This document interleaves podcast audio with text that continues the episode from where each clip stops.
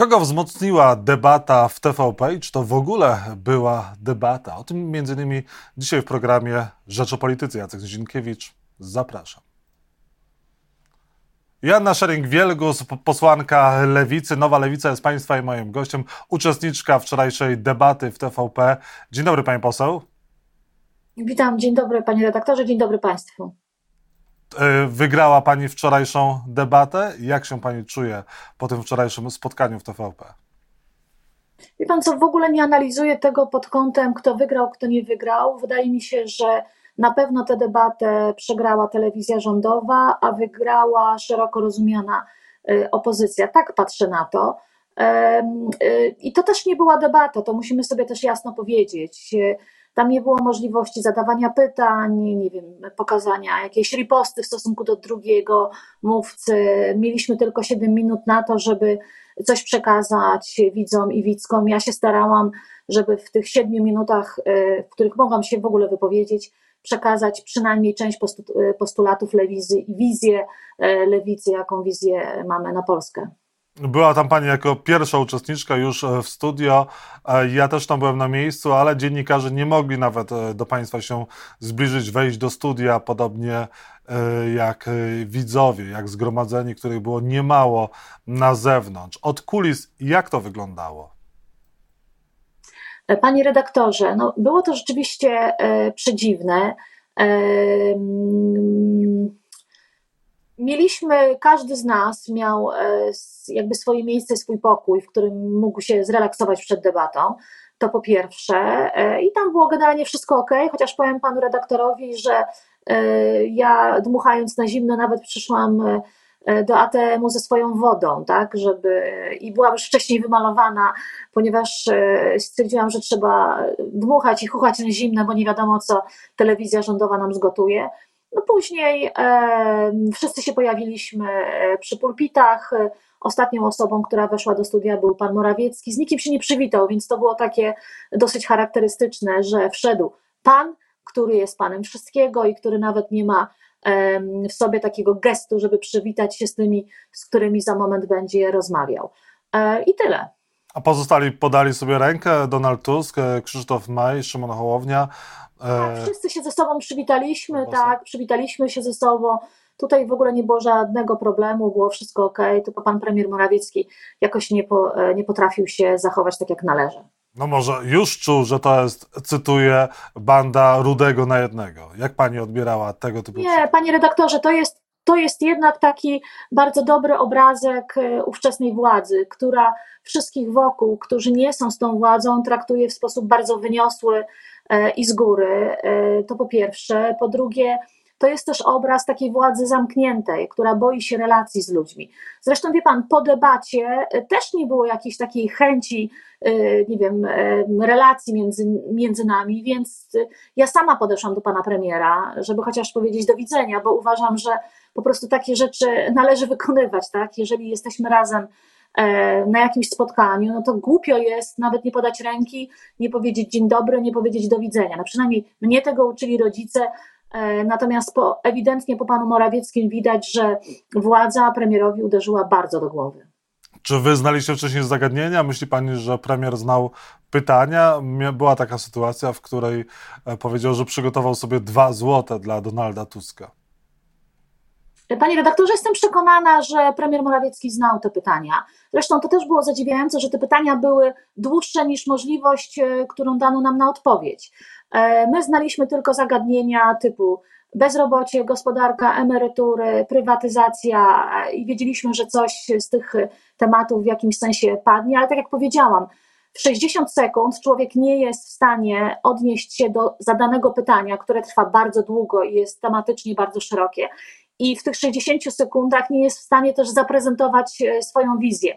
Więc trzeba było się tak przygotować, żeby połączyć e, tą, ten, ten, ten ogień z wodą i jakoś wykorzystać ten czas do tego, żeby coś wyborcom i wyborczyniom e, z telewizji rządowej przekazać. A może pani widziała, czy premier Mateusz Morawiecki przekazał te dwa złote obiecane w trakcie debaty Donaldowi Tuskowi?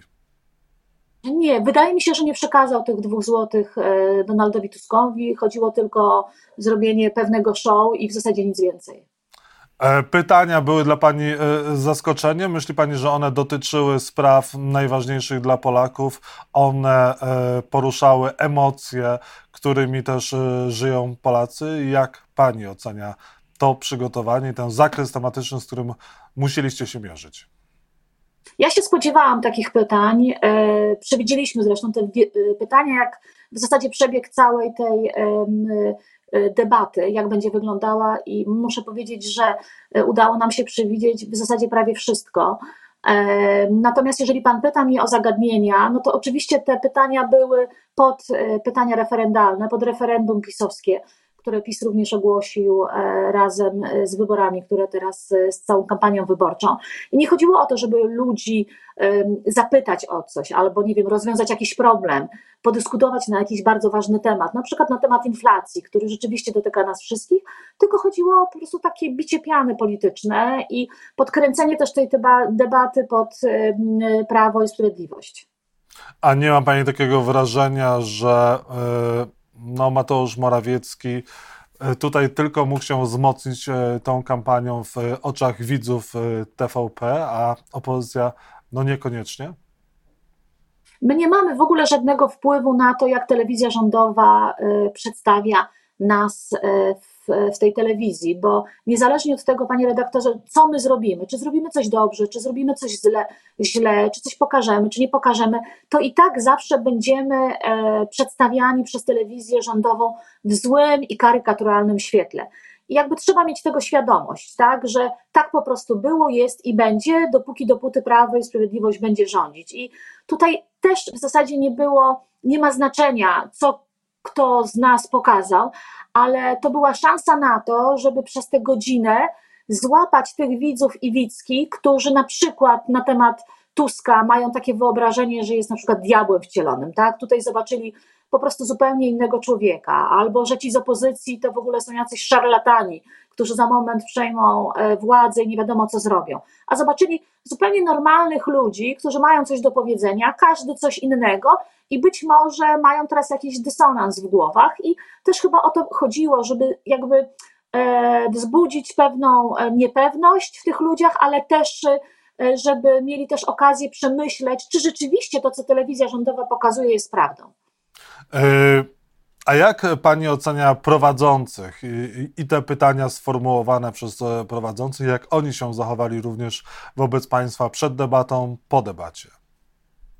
E, wie pan co, oni się, to też w ogóle było takie symptomatyczne, dlatego że oni się nagle pojawili, e, z nikim z nas się też nie przywitali. Miałam w ogóle wrażenie, że telewizji rządowej chodziło tylko i wyłącznie o to, aby umniejszyć rangę tej debaty, aby pokazać, że ona jest nudna i nieważna, przecież godzina, w której debata się odbywała, też była taką godziną, gdzie ludzie generalnie do, przed telewizorami e, nie siadają. Więc chodziło o to, aby e, ludzie jak najmniej o niej wiedzieli, aby ta debata była jak najbardziej nudna i aby pokazać ten ten taki, tą narrację PiSu odnośnie szczególnie Donalda Tuska, dokładnie takiej, jaka jest codziennie prowadzona w telewizji rządowej. Prowadzący debatę nie podeszli do Państwa, nawet się nie przywitali, nie podali ręki przed nie, rozmową? Nie, nie, nic. To zaskakujące. Również nie pożegnali się, czy, czy już pożegnanie wyglądało lepiej? Nie. Nie, panie redaktorze. No właśnie to jest, e, e, to jest też przykład tego, że. takie ludzkie, proste gesty, prawda? Tym bardziej, że widzieliśmy, jak to wyglądało. Ludzkie zachowania. To... W trakcie innych debat. Nie, to nie, no, no, no, właśnie o to chodzi, wie pan, ja jestem obserwatorką życia publicznego od dawna. Pamiętam, jak wyglądały kiedyś debaty, to było coś innego i wie pan, do głowy by mi nie przyszło, że ludzie nie są w stanie się z sobą przywitać, nie wiem, powiedzieć dzień dobry, wykonać jakiegoś gestu w stosunku do siebie. Ja nawet, wie pan, e, e, dla mnie to było zupełnie oczywiste, że na przykład podeszłam do operatora kamery, który który był dedykowany dla mnie, przywitałam się z nim, później się z nim pożegnałam, bo wiedziałam, że to będzie osoba, z którą będę musiała współpracować e, w, trakcie tych siedmiu minut. Nerwy troszkę panią zjadały? Były takie momenty, kiedy e, nie czuła się pani pewnie. W pewnym momencie powiedziała pani o 300 mieszkaniach, które musimy wybudować, które musicie wybudować. Tak, tak, wiadomo, że, wiadomo, że chcemy zbudować 300 tysięcy mieszkań. Natomiast wie pan co, zupełnie szczerze, rzeczywiście na początku debaty E, bo byłam pierwszy raz e, e, na takiej debacie, o takiej randze. Więc rzeczywiście serce było mi bardzo mocno, ale już po pierwszej rundzie po prostu jakoś tak te emocje mi zleciały. Zresztą muszę panu się przyznać, że nie byłam sama przy tym pulpicie, bo wzięłam ze sobą zdjęcia moich synów które sobie położyłam na pulpicie i, i było mi po prostu lepiej i raźniej. Wspominała Pani też o dzieciach, wspominała Pani o, o rodzinie, również o y, byłym mężu, który zginął w wypadku. To pewnie było dla Pani trudne. Tak, to wie Pan, co nawet teraz jest trudne, jak Pan o tym przypomina, ale zależało mi na tym, e, żeby to powiedzieć, dlatego że bardzo mocno wstrząsnął mną ten wypadek na autostradzie. Mówię o tej rodzinie, która zginęła przez e, tego rajdowca, który później uciekł e, z miejsca wypadku. Takie sytuacje są niezależnie od tego, ile czasu minęło od e, wypadku mojego męża, zawsze mnie mocno poruszają i mm, wie pan, koło mnie stał Krzysztof Bosak, jego koledzy. Z tego co pamiętam, to pan Berkowicz mówił, że przecież każdy powinien rozwijać taką prędkość na ulicy, e, na jaką ma ochotę. Coś, coś kiedyś takiego powiedział. E, tylko, że zapomina e, się o tym, że można po prostu zabić drugiego człowieka. Bezpieczeństwo drogowe jest bardzo ważne, trzeba o tym mówić i trzeba zwracać na to uwagę. Czy są jakieś kwestie, których pani nie udało się poruszyć, czego pani żałuje, że nie wykonała w trakcie tej debaty? jak przygotowywałam się do tej debaty, to wiedziałam, że w zasadzie każde słowo, które powiem, musi e, być słowem e, ważnym. Oczywiście więcej chciałam powiedzieć e, w kwestii ważnej dla mnie jak prawa kobiet, ale tu ani nie było takiej tematyki, ani nie było takiej możliwości, więc w zasadzie w jednym zdaniu, które powiedziałam na końcu przemówienia, chciałam zawrzeć w zasadzie wszystko to, co związane jest z prawami kobiet, czyli jeśli chcą Państwo głosować na to, aby kobiety miały wolny wybór w każdym wymiarze, to głosujcie wtedy na lewicę. I chciałam w tym zdaniu zawrzeć generalnie wszystko, cały pakiet zmian, które, które mamy dla kobiet. Część komentatorów była zaskoczona, że to właśnie pani reprezentuje lewicę. Dlaczego akurat właśnie pani reprezentowała lewicę?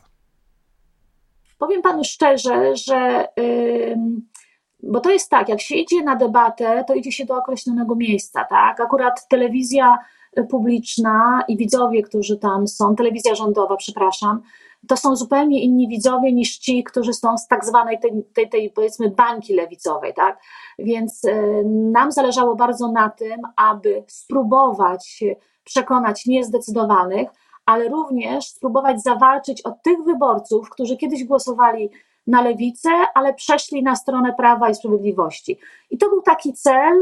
Nie wiem, czy on się udał. Na pewno myślę, że dużo osób się do nas przekonało z bardzo prostego względu. Lewica y, zupełnie niesprawiedliwie jest oceniana jako formacja, która, y, może powiem inaczej, Prawo i Sprawiedliwość chciałoby y, dla siebie jakby zawładnąć całą cały obszar związany z rodziną, tak, z dziećmi. A to jest przecież obszar, który jest bardzo, bardzo ważny również dla lewicy. My też, oczywiście, jako kobiety, polityczki, walczymy o prawa kobiet, ale również jesteśmy matkami, również mamy rodziny. To jest bardzo ważna e, dla nas część naszego życia i też zależało mi na tym, żeby to przekazać. Dlatego też, że e, my jeździmy po Polsce od prawie dwóch lat. I bardzo często ja osobiście spotykałam się z taką opinią. Ludzie myśleli, że ja jestem feministką i lesbijką tak? bo dlatego, że walczy o prawa kobiet i dlatego, że e, pokazuje e, przestępstwa w kościele. Więc zawsze pamiętam, jakim szokiem było dla nich e, to, jak mówiłam, że ja mam rodzinę, w zasadzie tego samego męża od 20 lat i trójkę już prawie, że dorosłych dzieci, więc też zależało mi na tym, żeby pokazać tę lewicę zupełnie od innej strony, z tej, z której, z którą, zawsze, z którą nieczęsto jesteśmy kojarzeni. Donald Tusk spotkając debatę powiedział, że e, zaprasza Mateusza Morawieckiego z Jarosławem Kaczyńskim i również innych przedstawicieli e, komitetów wyborczych na kolejną debatę przed piątkiem. Czy Lewica, czy pani byłaby gotowa wziąć udział w takiej debacie?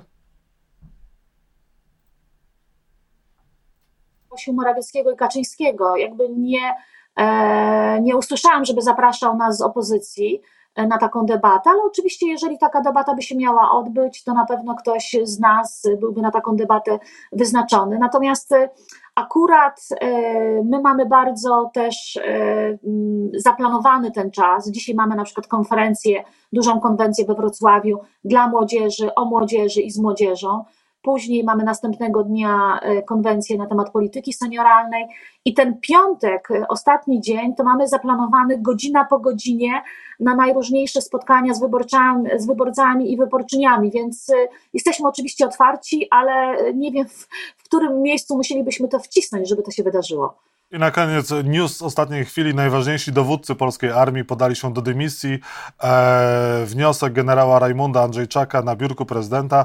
E, news Rzeczpospolitej właśnie o trzęsieniu ziemi na najwyższych stanowiskach dowódczych w polskich siłach zbrojnych. Dymisję złożyli szef sztabu generalnego Wojska Polskiego generał Rajmund e, Andrzejczak i generał Tomasz Piotrowski, dowódca operacyjny, ustaliła Rzeczpospolita. Wczoraj było też dużo na temat bezpieczeństwa. O czym świadczą te dymisje tak ważnych generałów polskiej armii?